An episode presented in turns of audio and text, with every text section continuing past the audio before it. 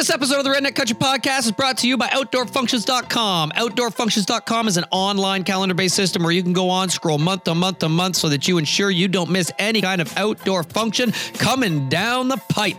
Anything from clinics to banquets to fundraisers to gun club events, whether it's practices or competitions, folks, they're all on there. Head on over to OutdoorFunctions.com and take a look. You can even sort by the type of event you want to look for. At this point in time, they have completely wiped their calendar due to COVID to ensure all the events that are posted there are truly happening. And therefore, folks, they need your help to rebuild it. For free, go on and hit the event submission button on the top right and be able to put your event in there to start to populate this calendar back up post COVID so that we can all get back out and enjoy the outdoors together. So, folks, spread your wings, try some outdoor events, and please be sure to check out www.outdoorfunctions.com. Hey, folks, one of the Redneck Country Podcast. You are on with Real Redneck Tom Millard. And of course, we've got the almost guy, Real Redneck Bill. Tom, Bill, are you there?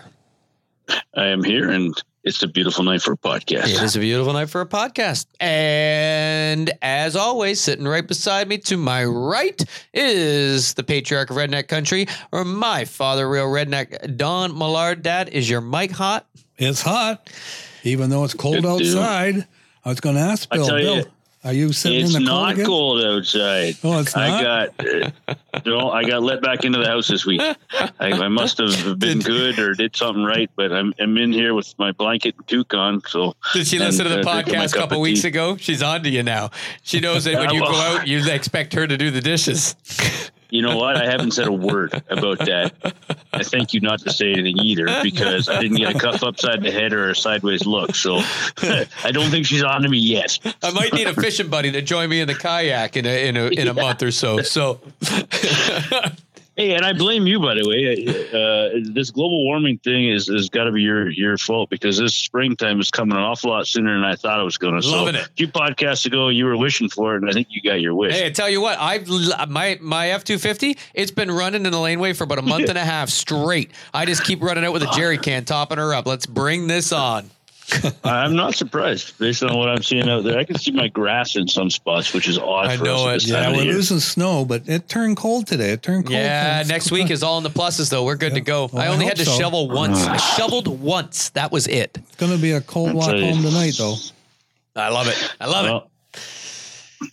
Anyway, so where are we going tonight? Well, I think we make this short again because I, I'm I'm I'm excited one more time. I can't I can't wait to bring on our next guest because they again are personal friends of ours. In fact, like really, really close. I absolutely love them. I know Dad loves them. I know you've met them, and so and and and uh, you gotta love them because you've met them. And so yeah, Yep. I'm just pumped to bring them on, Bill. I really am. But we got stories upon stories, and hopefully to build this community. Yeah, I'm anxious to uh, to to hear some some stories and, and get to know some uh, some new friends too. And yeah, without further ado, I think we should get these guys on and, and, and start start having a conversation. What do you think, Don? I think so. Yeah, I'm excited about having a couple of friends come on and uh, share some stories. It's great. Okay, folks, I am super, super excited once again this week because we've got a duo. uh, The dy- I'm going to call them the dynamic duo if I can do that. But I'm so pumped again because from last week, who brought you the most educated conversation on the planet. And folks, I'm not going to go into details. If you didn't listen to last week's episode, you have to go listen to it now. There is no ifs, ands, or buts. It is mandatory that you hear it. And we learned all about who this person is and how intelligent she is and what she stands for. And now this week, I'm so pumped because we get to put that part of it aside and actually hang out and just have a conversation with her and her man who me dad built we've all been to the gun club. We've shot with them lots. Absolutely love them so without further ado we have emily and frank. Em is your mic hot? Are you there? I'm here. Thanks for the fabulous introduction again, and thanks for inviting my uh, better half along with me. I know, right? Fra- I tell you to, to to be honest though, I don't know if I've ever met Frank.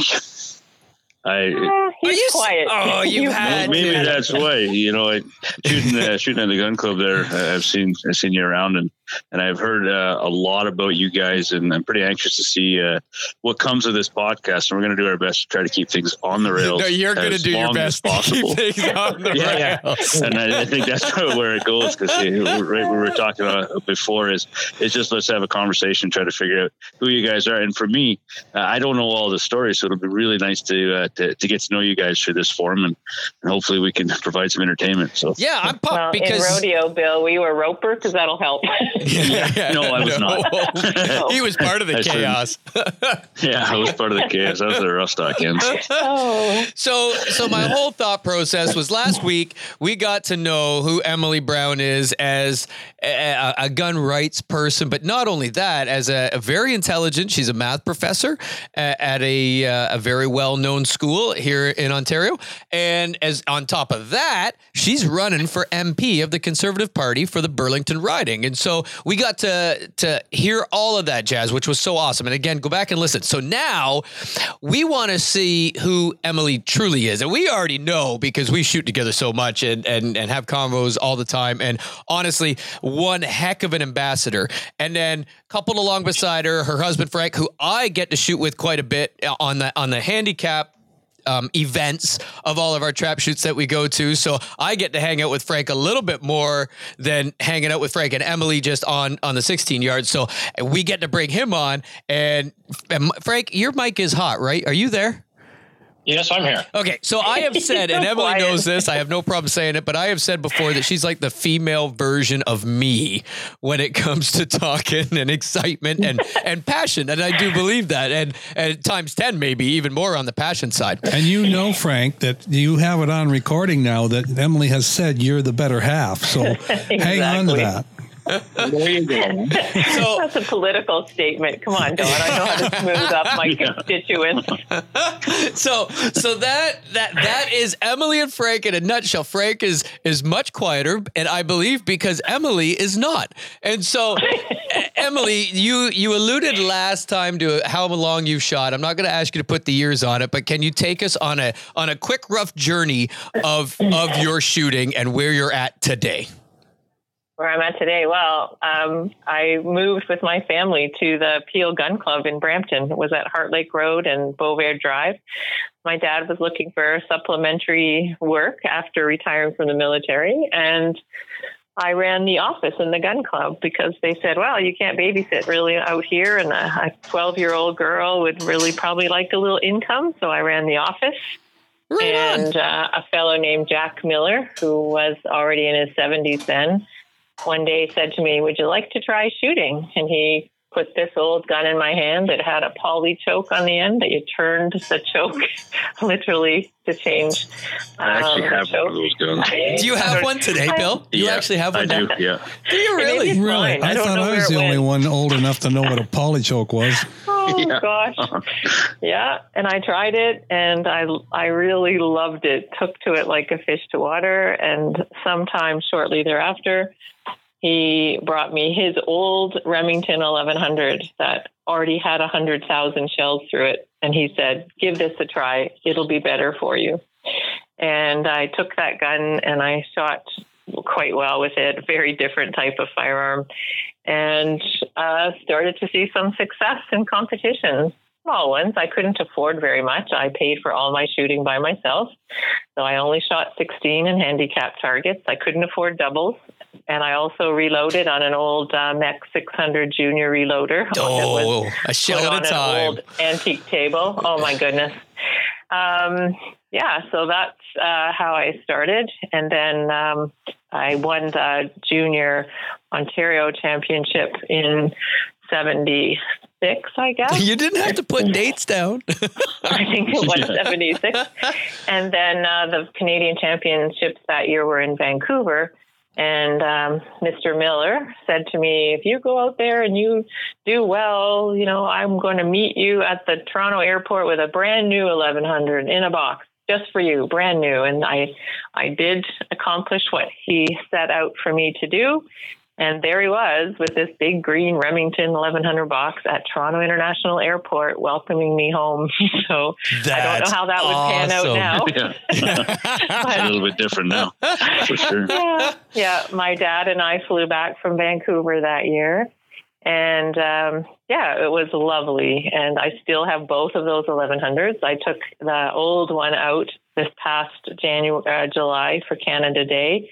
Did a little video, and it's just brilliant. You know, I shot 50 targets. I, I'm not even sure. I might have shot 48 or 49 out of 50 with it, and I hadn't picked it up No in, uh, in years. So That yeah, is so just- cool. So beautiful.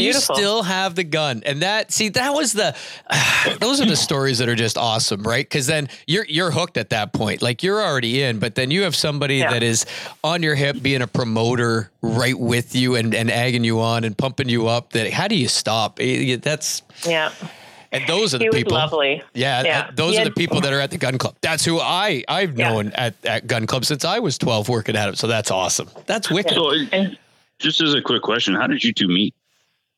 uh, Frank and Well, I. actually, the, the, Well, you the, can't the get four, there yet. The four. the- Oh. Well, I, I'd like to know how the like the four of you met as far as from a gun club perspective, right? Ah, Right. well, you know, trap shooters, we travel, we like to shoot at different clubs and we like to meet different people. And uh, the pandemic has just been uh, a killer for our community. You know, we miss everyone. This has been delightful to be participating in the podcast, but um, we love to see each other. And every Sunday, um, you know, in a summer, we have a shoot somewhere in Ontario. Yeah. So we go to we go there. We pack our picnics and we pack our lawn chairs. And um, yeah, Todd and I met through uh, St. Thomas. So mhm. Yeah, many many years ago. Yeah, I, I, I yeah, it was it was epic. Like so, St. Thomas holds the the big long weekend shoots, and they're usually three days or two or three days anyway. And so there's there's a lot going on, and obviously when you have big personalities, you you meet those people, and then that's just that's just Emily chuckles, and then you meet the quiet one behind her, and then so, Yeah. yeah, exactly. and then you meet dad and you meet mom and you meet. Uh, yeah, and I mean, we go and we set up our uh, dad. Dad, I'm going to say we. Dad sets up his tent and puts his chairs under there. And Dad has said from day one that he just doesn't judge a, a, a trap shoot from how well he d- does on the score. I mean, that's nice to do, but at the end of the weekend, he'll always tell me. Do you know what? Do you know how you judge this, Dad? Can you cut me off? Do you know where I'm going with this? Oh yeah, who and how many come and take an empty seat under that canopy? he loads up all these open lawn I chairs. have to take eight chairs, or I often don't even get to sit down in a chair. exactly. But that's what it is. That's what trap shooting is. And people think, oh, it's just a competition. Go out, shoot, go home. And you don't. It's not. Not even. That I think is the No. byproduct. The big deal is Yeah. because, uh, like Emily said, you're traveling to all the different gun clubs on any given Sunday, and the the, Yeah. the long weekends are the big ones. And like Frank and Emily always come to St. Thomas, and you guys will stay locally, and and we'll all Yeah, go out and sure. eat and. Spend our money locally. Absolutely, and support the local community. And that's the highlight. I always, when Frank and Emily are there, I'm always uh, make sure that I say, "Where are you guys having supper tonight?" Because they're there for Yeah. the weekend; they have to eat out. And where are you guys having supper tonight? And so we usually make supper dates. I'll Yeah. go home, get my get my wife, my sister in law, meet them at a restaurant. Sometimes Todd comes. In fact, I think we've even all come to Todd's for a meal or Yeah, two. we have. Yep. Yes, And, we uh, have. And sometimes we even shower before we do that. no, sometimes it's mandatory that we have to shower before, before we do that. to me, that's the highlight of the whole thing. Getting together after the shoot and talking about the experience because you don't hang out the whole time. Everyone has No. has a different experience, shot different scores, shot with different people, got more got news from different people, into different things. And Emily's into so many things that it's always nice to hear what's going on. And that's the highlight for me, getting together and having those conversations. And always the evening always ends way too quick. Yep, those we always learn go. new excuses for why we missed the 25th target on the first round. That's right.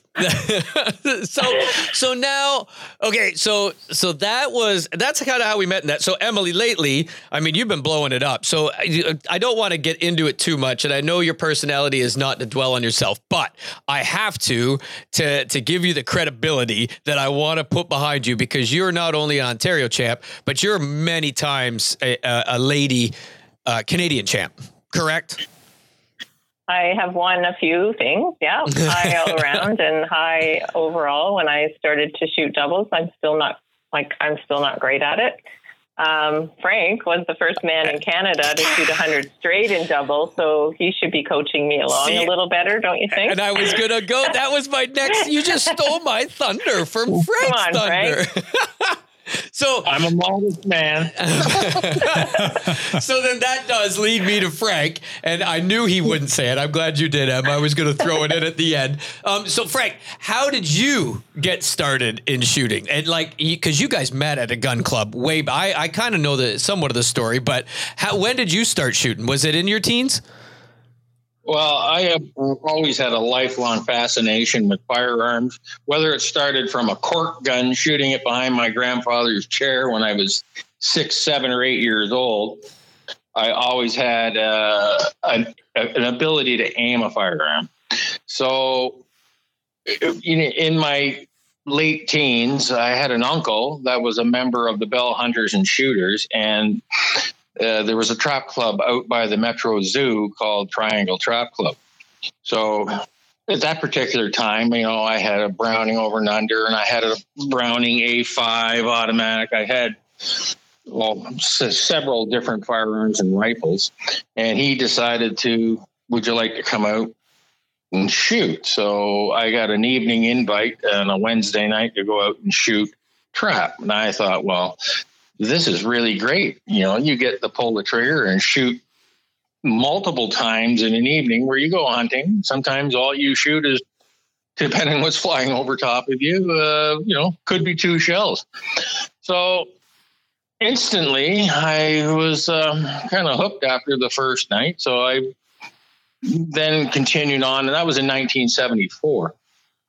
Um, I uh, 1970. continued shooting and I started shooting inter county. And that year that it was 50 bird target races that went around to multiple clubs. There was quite a few more clubs about at that time. And I went out and I purchased one when uh, a BT 99 when they first came out. So that was my first real trap gun. Uh, I went out and competed for most of the inter county and I shot some pretty good scores. Like I had a a, a 49 with the the first weekend I had the BT 99. So I was, uh, I unfortunately lost in the shoot off uh, to Ron Skondu, who was one top gun back in those days. Um, and it just pr- progressed farther. So I joined ATA and I started shooting ATA. Uh, and I didn't do that much shooting on the, the fall of 74. So in 1975, I went out and, you know, I lived at home and I could enjoy that thing of going out and buying certain things that I wanted to buy. I worked all the time. I never took a day off in my life, basically. So I went out and bought a Ljutic monogun. Back in those days, it was probably the best firearm you could buy. And from there, it just went crazy. So I went from uh, in 1975, I went from 21 and a half yards to 27 yards in the same year. Holy So- crap! Did you really? Yeah, shot quite a bit. And then 1975, I went I went to the Grand for the second time. I was there in 74. Hold on. So you went, you started shooting around, or you you bought. Sorry, I'm trying to follow. So you in '74. When did you start shooting? 1974. And in '75, you were a 27 yard. You were to the fence. And so to, of uh, 1975. I was at 21 and a half yards, and I made it back to the 27 yard line the same year. That's insanity. I and I went to the Grand American, and I only missed one single for the whole week. So I went 199 on the Monday, and I went 200 straight on the Wednesday on the Grand in Championship. And I you know what? I ended up uh, getting through one round of the shoot off, but uh, you know what? That's kind of like a nervous thing a little bit. Oh gosh, and, mm. and, then some, and then some. For those that don't know, a shoot off, you got every every every good shooter that shot a good score. So everybody that tied, you got to go to the line to shoot off to see who wins. But then it's not just that; it's all the spectators standing there watching who's going to win. Where typically nobody's watching you shoot trap at any competition, but until the shoot off, and now you've got all these people eyes on you, target for target. It's yeah, it's nerve wracking. Mm. So now I'm a holder of 200 straight in uh, in singles, and I have 100 straight in doubles. And the closest I've ever gotten is uh, 98s from 27 yards. And I've never had that 100 straight, which would have been nice. But you know what? I I, I can still think about it. I don't still know. young, Frank. And I, if, Yeah, from what. I know, you just acquired a, a, a firearm that could make that happen, right? Yeah, I got my old. You got uh, your Ljutic back. Ljutic back after oh god 38 35 40 years I, I sold it to a guy who shot it maintained it well and the thing is like brand new it's unbelievable what condition it is and uh, he passed away uh, very unfortunately and his wife happened to make a call and say i know that you wanted to buy this gun and i not that i'm my, my current gun works just fine but i its sentimental value with it is just unbelievable. Yeah, that's So, awesome.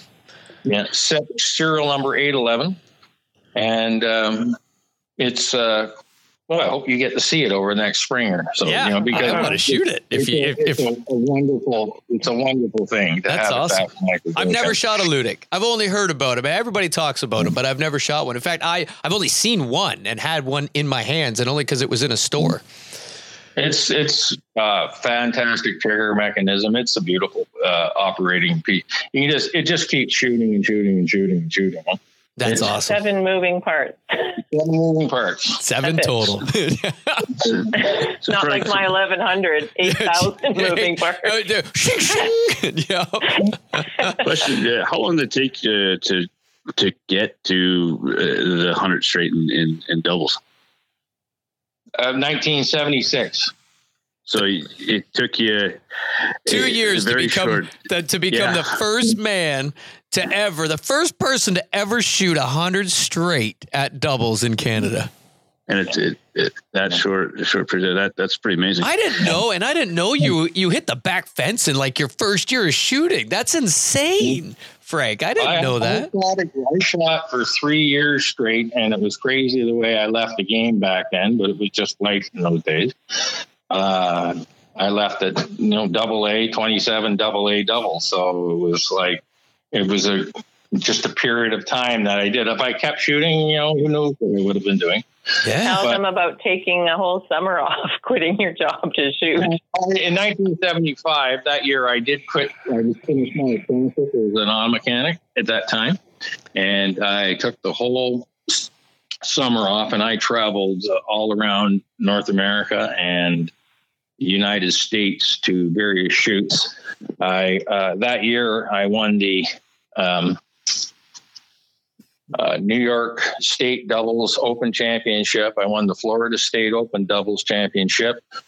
I won the Canadian doubles uh, championship, and that in the year and that I ran the 100 straight, and uh, a few other. That's crazy. Now, was it? Could it be a bit lucrative back in the day? I've heard guys say uh, uh, certain individuals, in particular, back in the day, they go to Florida and they they'd come home way up in money. Like I never, I never uh, had to pay. When I got on my roll, I never paid for shooting other than with my winning. So I went away for that whole almost three months that summer. I went out to Denver, Colorado, shot the mile high shoot. I shot a 98 from 27 yards out there, and you know picked up over a thousand dollars back then. And Dan Dan Vanellis, I don't know if you know the name. He shot 100 straight, so he kind of cleaned up everything there. So I did a lot of traveling and won quite a few events. And I came home at the in the fall with five thousand dollars liquid in my pocket. So that's a lot of money back in 1975. Yeah, that's So, good money. No doubt, yeah. Made more than he would as an apprentice mechanic. right? Yeah. It was almost like you were being a professional shooter. So it was um, it was a great time.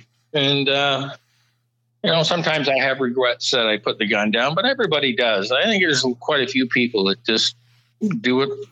It's all I did. I shot Thursday night, Saturday, and then I went to registered shoots on Sunday, and or else I went traveling to, you know, different places. Uh, it was it was a great time. Yeah, Michigan State. I was down there once. You know, I shot well, but I, you know, 198s didn't win in AAA or Double A. You know, that type of thing. Yep. That's that's What was your favorite club back then? Where I worked. Come on. hey, That's hey, a loaded question. perfect Right. lead-in, right? So I'm not in how a room where I can but- poke them to say me, but no, no, what happened was is I shot that first year at Triangle Trap Club, and then the zoo came into play, and it got eaten up by you know. I was there one Wednesday night, and uh, we were there. And all of a sudden, the SWAT team was coming over the back of the field because somebody said there was somebody who was down shooting up the animals in the zoo. This is before it even went to the public. And so all of a sudden, we're, we're looking at the very end of the club, and there's this SWAT team with their full gear coming over the hill, and we're kind of everybody unloads, puts the guns down, and all of a sudden these guys come up and they say, "Don't tell me this is a gun club." like they're, they're kind of going, "You got to be kidding me!" We got called in that somebody was down shooting up the animals in the zoo, so that's how it came out. So they came and hung around for a while, and then you know we went back to business. But it wasn't very long after that that they shut down the operating there, and I had to find a new gun club. So Peel Trap Club uh, up Heart Lake Road, where uh, just happened to be Emily's parents ran this club, and I was just did my casual shooting there, and it was uh, you know I was a good shooter at the club, but I was still only 21 years old, so. Yeah, you know what? It's uh, days that I uh, never forgotten. You know, there's a lot of firsts. Oh, and, and unbelievable. I didn't even know what, all those stories, Frank. I'm so glad to, to hear. It's unbelievable. I'm just in awe of the the accomplishments. I knew all I knew was the was the doubles. You're such a humble guy and too quiet. You never talk. If, if that was me, I'd be wearing T-shirts with it on there. I'd have like like it'd be look like a concert T-shirt in 1974. I made the back fence in 1975.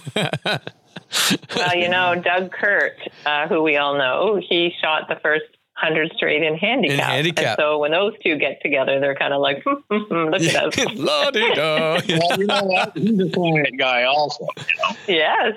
Uh, but he he's he's somebody that knew of my era and what happened in those days, and it was, you know, it was a good time. You know, it was um, kind of left A lot of people.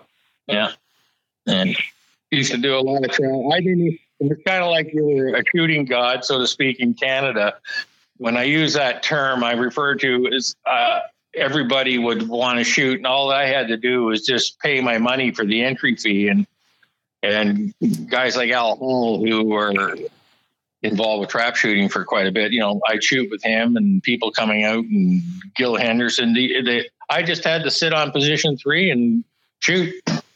So it was Yeah. pretty. It was pretty nice, you know, when you have an older man looking after the, uh, the all your targets you're shooting. When I say looking after and pulling the squads and organizing it, and Yeah, that's awesome. There's good mentorship in the sport, right? People are worried. They show up at a gun club, and what do you like?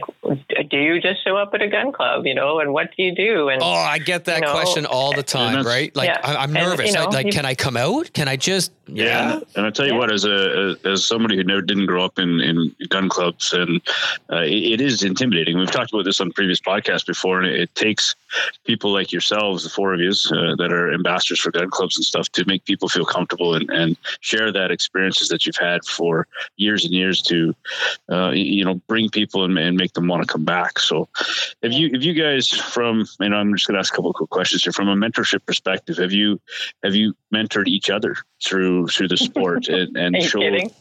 Well, I mean, In what I- way, I gotta Bill? ask. Uh, How are you asking? well, each of you have had your successes, and I'm sure ups and downs in, in, in the sport where things were working one day weren't nos- uh, another, and and maybe they were both uh, not working at the same time. But how, how did you uh, feed off each other through the years of trap shooting and and and keep moving Since forward? I'm the youngest, Well, can I tell? Can I? Here's the here's the thing, Bill. Um, so Frank and I met at the gun club, but he's seven years older than me. And my dad used to walk around the gun, gun club as he was manager and he maintained the grounds. And he used to walk around with a very large shovel in his hand, and he'd look stare down guys like Frank who looked at me a little bit too too interested, right?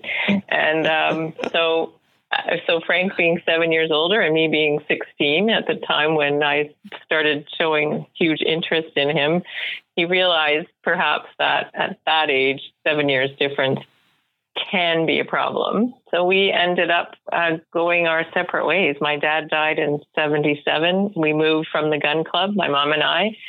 And um, Frank went off his way and I went off mine, and we didn't get back together until 33 years later. So, yeah, so this That is crazy. a very interesting little romance story. But do we mentor each other? Hell no. We no, Well, No, no, between no, no. those two, maybe not because they're married, right? Like they're they're they're around each other twenty four seven. That's not a good. That Yeah. that can never be a mentorship. in my, no. It's funny about suggesting it's kind of like teaching your wife driving, teaching your wife shooting, are uh, very close.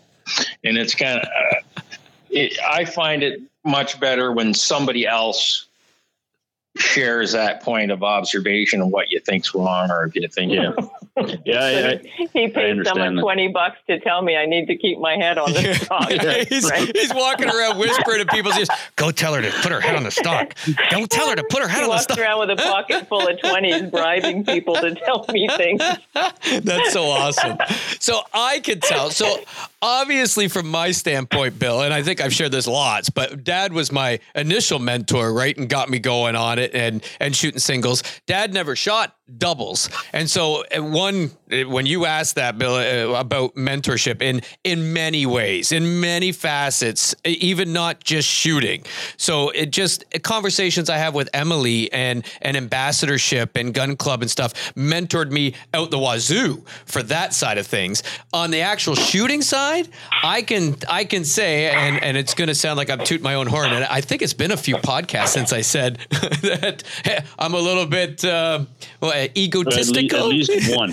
Uh, I'm going to say there's Yeah. been at least one Yeah. podcast in between because there bit? wasn't a whole lot of you on last podcast. I'm just saying that's probably the reason why that never came It up. never came But- up. I never got to say I'm a bit narcissistic, so I'm going to drop Nobody's ever heard words like a little bit or a bit or a little. It's a lot. But they're you. always He followed up wears with, orange shoes so he doesn't draw attention. I know who I am and I own it. I'm okay with this. So I will say that I is then had to learn doubles and dad, and I never had a really a doubles gun. I mean, I had an 1100 and I shot doubles a long time ago, like in 2002, I think might have been my first attempt at doubles. And then, okay, forget this. It's a lot of money because it's double the shells, double the target. I'm out the door. Forget it.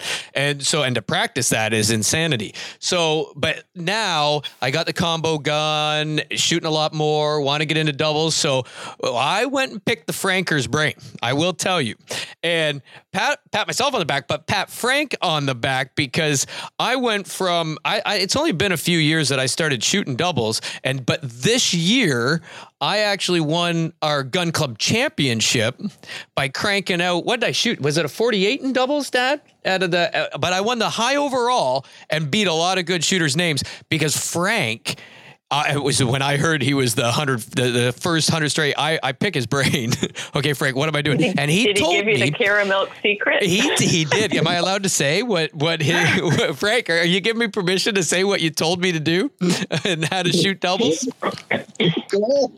So eh, I, I I was jumping on and I would shoot over that second target quite a lot because I'd fire the first one and get to the second. And what Frank actually slowed me down a bit and said, "What you got to do is pull a loop." So when you shoot that first target, it's just come down and come back up to that second, and it's almost like you're shooting that target the first like like a single would come out of the house. So hit the first one as fast as you can. That's a really big key, but you can mark that guy. They're always in the same spot. But the second one, come with a loop. And therefore, I'm not going straight across and shooting over top of it and just do a little small loop and come up under it. And oh, magic, magic, night and day. And so, yeah, Yeah. uh, mentorship uh, every which way. Like it's unbelievable. I mean, personality wise, and, and then ambassadorship wise uh, from the Emster, and shooting tips from Frank. Uh, that, and it that's what gun club life is, right? But but a lot from Emily and Frank. and everyone is that way. Everyone wants to help somebody else. The whole group of shooters are like that. And we touched a little bit about somebody new coming to the gun club, and they're they're standing there. They don't understand the game. They don't understand the positions. That that it looks really difficult. They're in awe. They're they're intimidated. And and I know uh, the bunch of us I always make a point at going over and say, "Hey, you're here for the first time? Can we help you? Can we explain anything? Make them feel welcome." And then they discover that once they're out on the line, somebody lends them a gun and away they go. There's all kinds of help, and you don't you don't got to feel self conscious. You just you just got to be up there and have fun. And usually after that, people are hooked. They want to get into the game. Oh yeah, fun. I've never seen anybody Yeah. not hooked. I really haven't, but Yeah, it's so much fun. And, you know, we, when we came back to shooting in Ontario, now it's been 10 years ago, I guess. I moved back here from Alberta.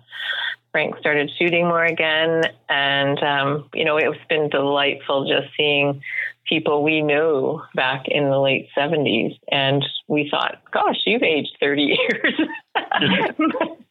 but, you know, it's awesome to meet all these people again. And some people look at us and go, "Wow, yeah, like this is a no-brainer. You, you know, you, you you're good together. You know, it's a good thing to Yep. see you and Frank together, and and we feel that too. It's an interesting thing to be a couple that goes and shoots because you know lots of times the men are like, "Oh, gee, I better get home," or you know, I promised the wife, and you know, for us. It's uh, it's something we love to do together, and you know we travel together to do it, and you know, we we have friends, you know, all across the country who shoot, and um, you know, we know we're welcome anywhere um, with those friends we've made. So I should have known. I should have known that from the competitive side that you guys were more competitive than that, because I've heard that Frank was a much better cribbage player than you. yeah, exactly. That- that's what I heard. All on oh yeah, Bill, that's true.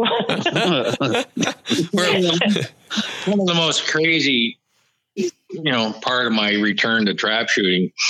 I, I went out and I said to Emily, I have to get a, I have to get a gun, and I ended up going up and buying a, a used uh, Beretta combo, and, and uh, I bought, I picked it up on a Friday afternoon or a Friday out in Oshawa, and I took it to the Canadian or the Ontario's where the the singles day was up, and I just decided, well, I'm just going to shoot the 200 singles.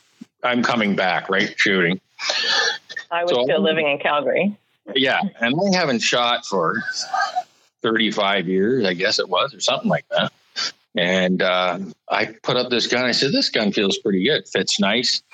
So I went over and bought myself 200 uh, rounds of ammunition. And I shot one round at the practice trap and I said, Oh, this feels pretty good. And then I started to shoot. And this isn't supposed to happen, but I went out and I ran the first 75 straight after 35 years of being a bully. And then I dropped one in the last, not the last target, but about the third target out on the 25. Well, that's when your heart starts pumping. But I broke 99 in the first first 100 and, and 95 in the second 100. So I, I said, for all of a sudden, you're kind of coming back to something and you're going, you know what? I shouldn't have quit. It's like Yeah. riding a bike. That's awesome. And he phoned me in Calgary after he shot the 99, and I could hear his voice cracking, like, You won't believe what I shot. And I thought he shot terribly because I thought, Oh, poor guy. so I shot 99. Sorry, did you feel for him then?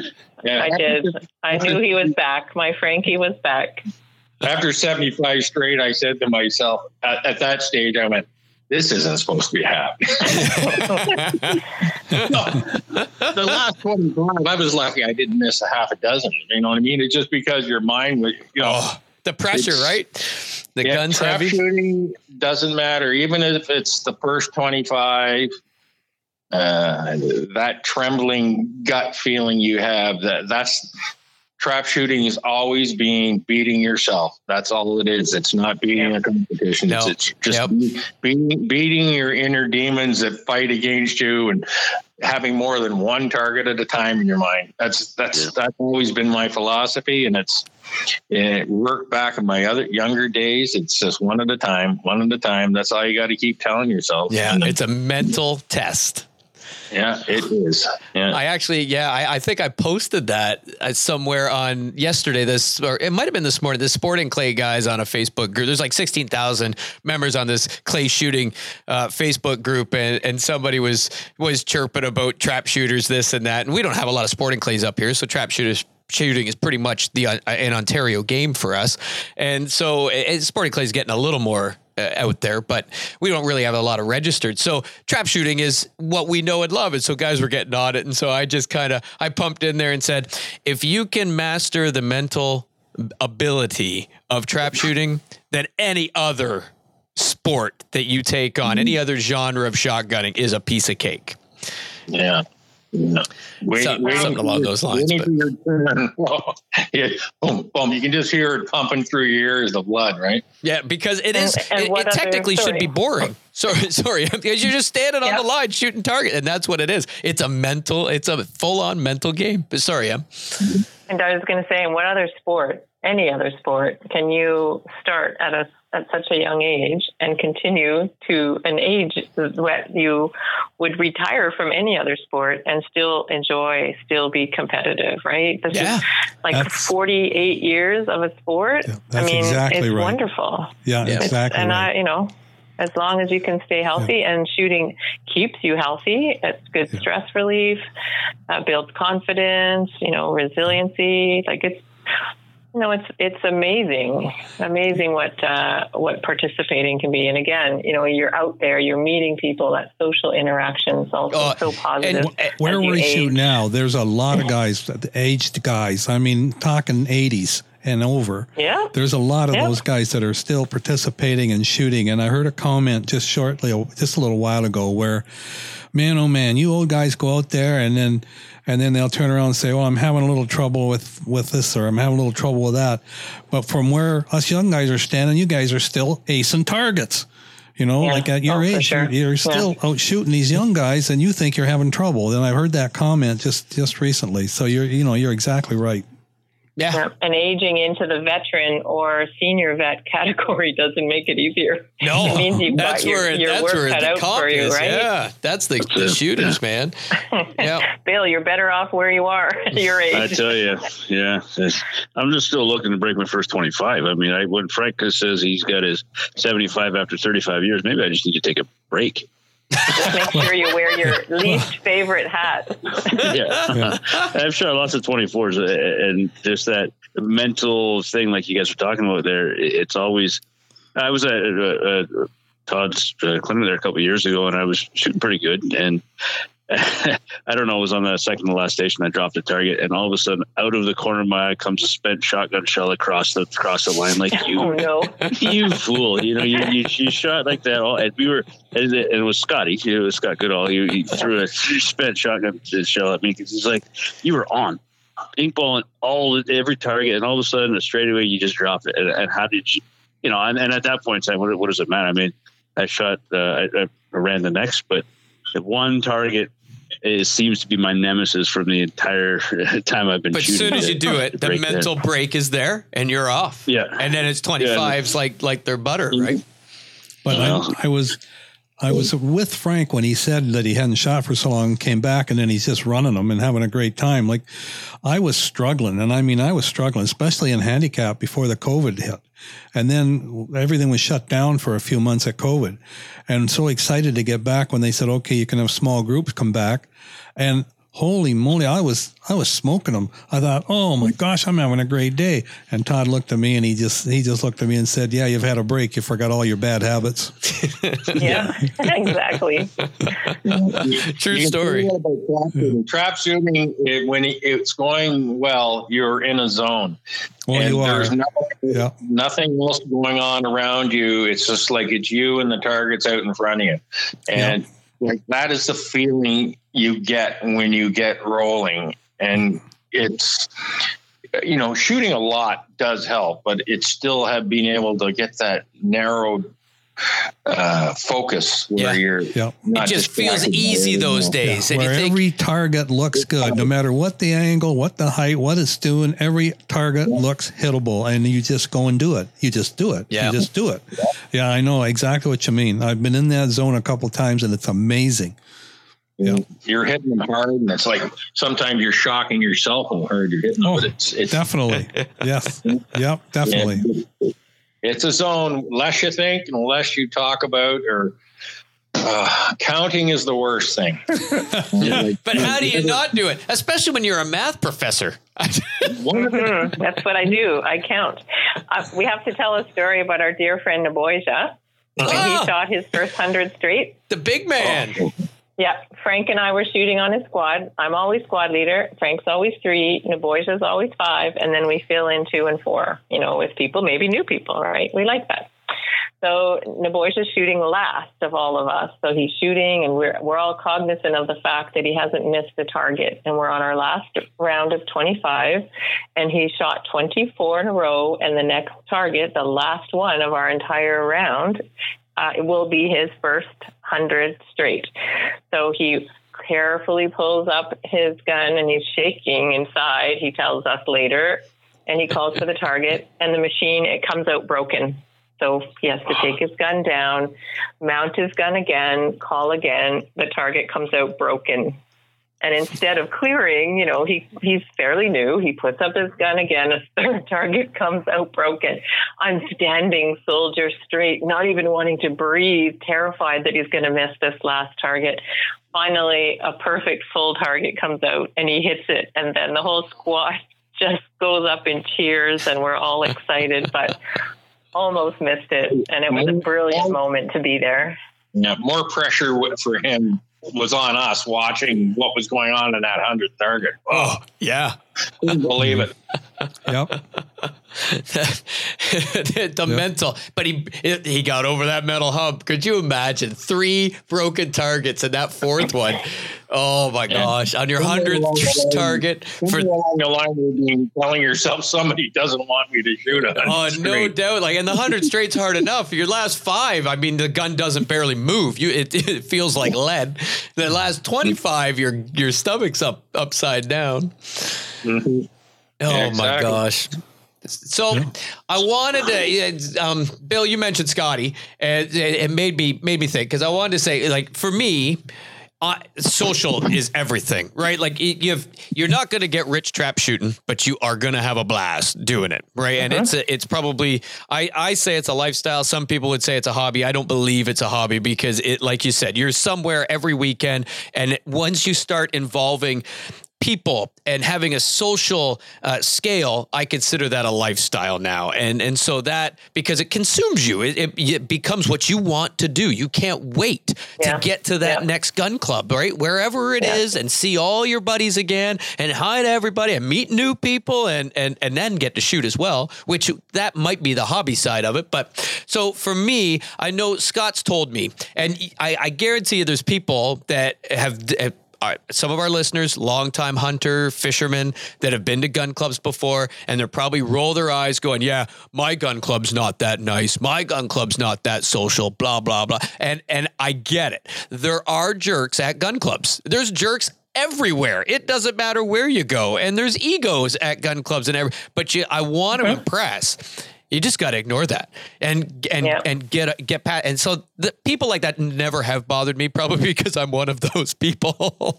where so I I just I'm me, and if you don't like it, I don't care because I'm here. And and if you if, maybe if you don't like me, I'm gonna be over the top with you, and you're really gonna hate me. I'm, I'm gonna hug you and love you more than you could ever imagine. So That's right. That Kill them with kindness, Absolutely. That's our motto. so, and, but that's who I am. And so I know there's a lot of people out there and it just blows my mind because I get phone calls and, and it was the reason we started the trap shooting clinic. I mean, people would say, you know, you do the redneck country trap shooting clinic and and but are are you guys like the best of the best? And well absolutely not. And if we thought we have that the most fun. That's eh, it. that's you got her. But if we thought that it would be one-on-one lessons. And it would be my time's worth these hours. And we're doing we're bringing in 20 25 people and and, and having everybody and we are going through the gun club culture, the lifestyle. And so, yes, we're going to go through how we shoot, and, and we have multiple instructors. So you have all different ways because I'm not going to tell you which way's right or wrong. When when I look and I go, okay, I'm told to hold my feet this way, but I just watched a guy straddle those 24 by 30 patio stones with his feet like he's going to take off for a race and still hit you know 90 something targets. So i can't tell you which way is right or wrong. I can tell you the theory the philosophy and how i do it. And then we have others that come out and help that do the same thing. And so we do this and the to to invoke and get people to come out and we still have people that won't even come to those events because there's more people there. There's 20, 25 people, and I get it. And so Scott said to me, I would have never have gone to a gun club if it wasn't for you. He's lived in St. Thomas his whole life. He's hunted his whole life. And he didn't go to a gun club until we started hanging out and hunting together. I, I don't know what it was now, maybe thir 14 years, 15 years ago. Actually, it might be a bit more than that. But he never went to a gun club or wanted to because that's what he said. He was intimidated to go. And I don't know how to get across to people that, yeah, the jerks are there. And if you key in on them, they're going to want you to key in on them because that's, they start talking loud about their, their winnings and their competitions and ignoring you, but talking how good they are. You could tell who they are. And so Uh, ignore them. And it's tough to ignore them. But how do you get across to those people? come out because there's us that are there that want to meet new people and would love for you to pick up our gun, would love to join you on the line, and would love to be there when you hit your first target and we see that excitement and then you're hooked. And so Exactly. I, I don't know how to get that through because I still have people to this day that will call me or message me and say, well, you know, how, how can I get it? And, and they've shown interest enough to call. How can I get it? And well, let's just show up and just, well, I, I don't know. Yeah, I might do it. And you know, you're not going to see them. And I just don't know Yeah. how to reach those. And I know we've had this conversation, Em, so it might be a, Yeah, an open ended. And conversation, but some people are hesitant, and so um, Frank, you know, he gets dragged from club to club when I say, "Oh, hey, Saturday, so and so messaged me on Facebook and said they'd like to try shooting," and I said, "Okay, where are you near? Let's meet." And so I'll clear it with, you know, the the local gun club. And now in pandemic times, it's a little bit uh, more challenging, but you know, we always have an open door to us, of course, at St. Thomas, or we can send them your way and say, meet them, Todd, and give them a good time. And we'll, you know, Frank and I will meet people at Galt, or we'll meet people at Toronto Gun, or we'll meet people at Hamilton. We love, you know, meeting people where they're likely to join clubs and then just introduce them around, get them to know a few people on their very first day. And then, you know, the next time when they want to go out by themselves to shoot or to actually join and they want advice on getting a gun or, you know, where to get their shells or, you know, tips on how to shoot a little better, then they already know a few people at the club, right? So that's all it takes. And then they have a whole circle of friends.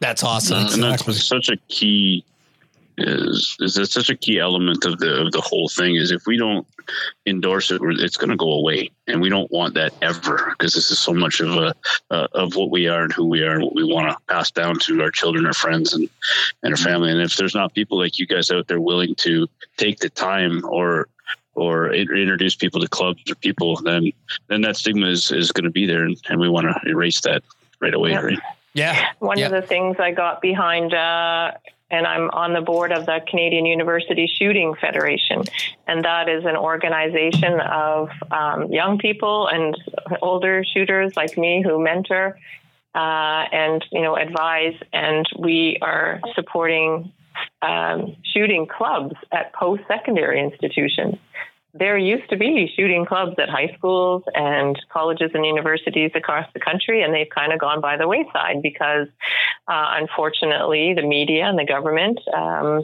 would have a, a criminal, uh, you know, attachment to the, our, our hobby, and so now we have uh, 18 sport shooting clubs across the country, uh, some in uh, colleges and universities in inner cities that were problematic. The University of Toronto and Concordia University in Montreal, um, they now have sport shooting clubs, and they shoot um, rifle and skeet and trap and uh, that's the demographic we know we want, right? They they're the biggest voting demographic. They they love uh, the idea of target shooting, but now they just need some help getting started. And so we we have, um, I guess I'm going to call them field officers at a variety of clubs across the country, who welcome um, post secondary students and their clubs, uh, you know, to their range to help them out.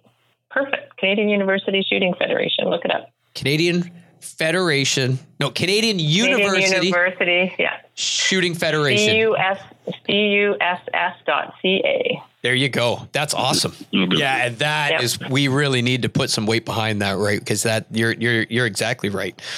That uh, that is the future of the sport. It it it's, Yep. it's really yeah. And you, and so you also said stigma, and I know Frank brought up his uh his Ljutic and talking about a BT ninety nine, and with that stigma, the other thing that I feel it contributes to the the lack of confidence to a hunter coming out is the fact that they don't have a trap gun. They don't have one of these fancy you know, with an adjustable comb and adjustable rib. And so I want to say on here for anybody listening that you don't need it. A, a, a 12 gauge shotgun preferred. There's lots that come out and try try 20s in practice. I mean, competition. You want more shot for for for hitting the targets and and increase your odds. But I've seen guys come out to some of our competitions that we have out there from the redneck countryside with their grandfather's bolt action 12 gauge shotgun. And so I want to I want to say that that that stigma you, it doesn't matter what gun you got. Everybody knows you're a new shooter when you come out. They don't expect you to have a trap gun. And I had a buddy that he had an 1100 field and the way he held it, he could he could smash targets faster than anybody I knew with a with a trap gun. It was just unbelievable. It was just the way that he he held it and, and knew how how how to hold the gun at a certain height that he could hit them pretty quick.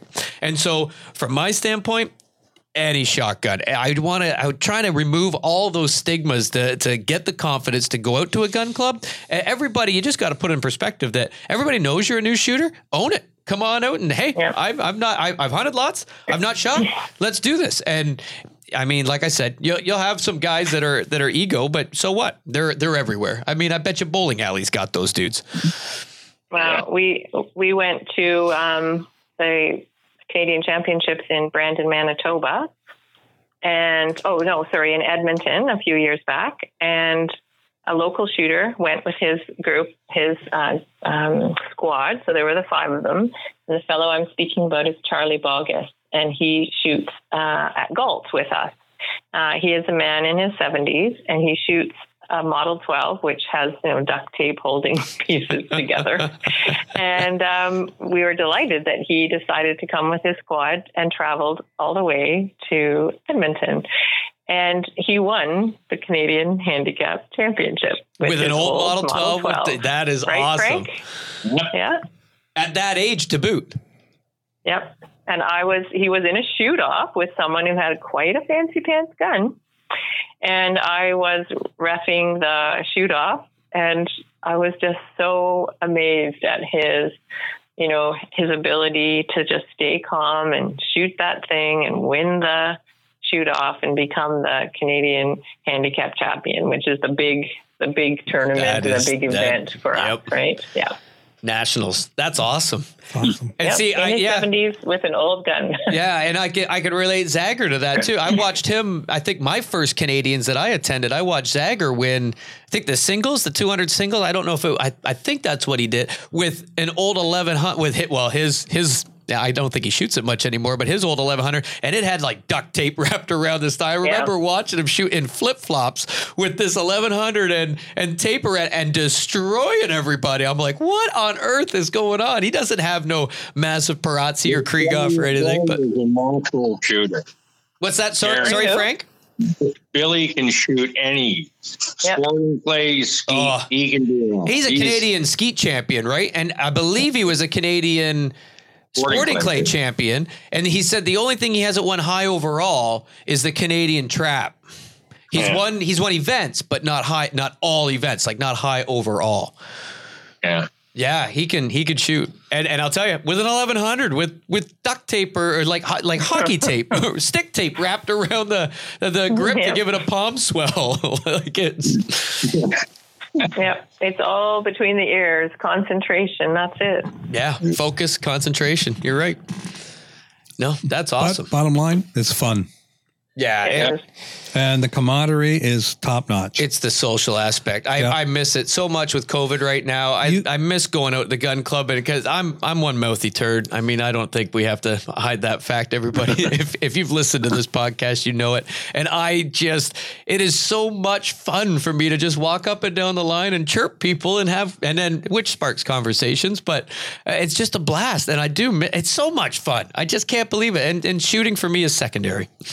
You go to a, a weekend shoot and the, the singles event on one day, 100 in the morning, 100 in the afternoon, and you're not much more than an hour shooting your first 100. Uh, you're an hour, an hour and a half at the most shooting your second 100. The rest of the day, you're just there. And it's Visiting, camaraderie. eating. yeah, yeah. You're you're visiting. You're having lunch with people. You're sharing coffee, and like it's just uh, it's just great. Like my canopy and my chairs. Like I said, I have to take Yeah. eight to make sure I get a Yeah. seat when I come back. And it's yeah, it's such good life lessons too. Like for myself, eh, I, I always look at how I can come out of any situation, any conversation I've had or anything. So my mind is it never stops. I think how could I be better? And so even even myself, I mean, you got 200, 250, maybe 300 at a, at competitions, and and you, look at people, and and human nature is to judge, and all. I'll put a oh geez, look at that guy. Like he's either arrogant or something. And then I'll, I'll think to myself, you know what? Before this weekend's over, I don't know him. I'm gonna go have a conversation with him and see, you know, eh, what his and come to find out, I bet you 95% of the time they turn into one heck of an awesome buddy. And just They might be just shy. and that's Yeah, it, like that's it. And, yeah. and Eh, eh, I tell you what, that's that, that would be something that I would be like too. I'd be I'd be that guy that goes through. And I and I told Todd last year that yeah, I was committed. And I, I bought all the shells and, and committed to go because I I don't have that group of, of close friends uh, around here that I would go to the gun club with every weekend. But I was committed to do it oh, anyways. Bill, you, 'cause I you wanna- drink wanna tea, buddy. win, I mean, you, you drink tea. Yeah, I mean, there's a certain certain group of we, people we that drink understand tea, the and, and friends you that you beat that probably have up there that you Yeah, yeah, you know, we're, we're, we're tea drinking, bull riding. You guys, when uh, you're done knitting your sweaters, you want to take off over to Toronto International, shoot some trap? What do you think? yeah. but the, the commitment that I was going to put into it this year is going to be the same if we get out of COVID. And I, I just want to be uh, at a gun club. And if, if I come across like the guy that, uh, you know, hey, that guy's kind of, it's not because I am, it's because I don't know the, the same group of people. And it, it'd be, it'd be nice. It, it is nice when somebody comes up and says, Hey, I haven't seen you around here before. Or have you shot before? And that kind of stuff. And it, and if, if, uh, if, if the message can come across, it's, it's not intimidating once you you get in there and start to do it and meet meet good people. And I've everybody I've met from uh, from I don't know if you call him Round Frank. He comes up to uh, the Toronto International Club to everybody in St. Thomas to uh, to around has has been pretty pretty good. And Yeah, from that, that Frank outsider Boniuto coming in, Junior, just get awesome out there guy. and do it. Yeah. And we we saw him last weekend. We were so excited. He looked around. and He said, "Ah, "It's Hamilton Gun Club. Are you here?" And it was just lovely, you know, That's because awesome. you, we have we've been limited in numbers that we can go to a club, and yeah, it was lovely to see him. I shot with his dad long before I ever knew knew Frank.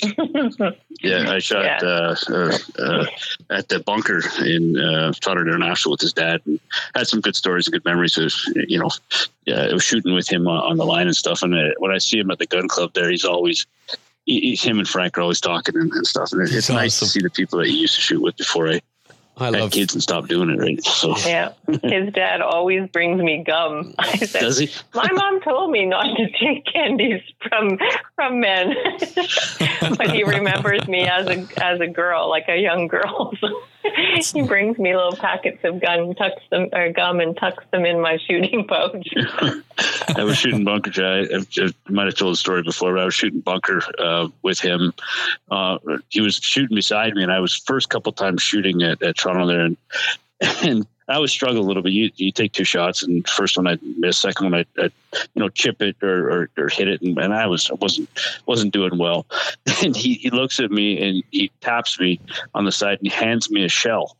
He says, first barrel, first barrel. I'm like, okay. So I, I, I, I hear him it saying in. it. That's all. I can hear Frank saying yeah. it. first barrel, and I drop it in, and and I close the gun. I call for my target and destroy it. He goes, "I did that." He says, "I did that."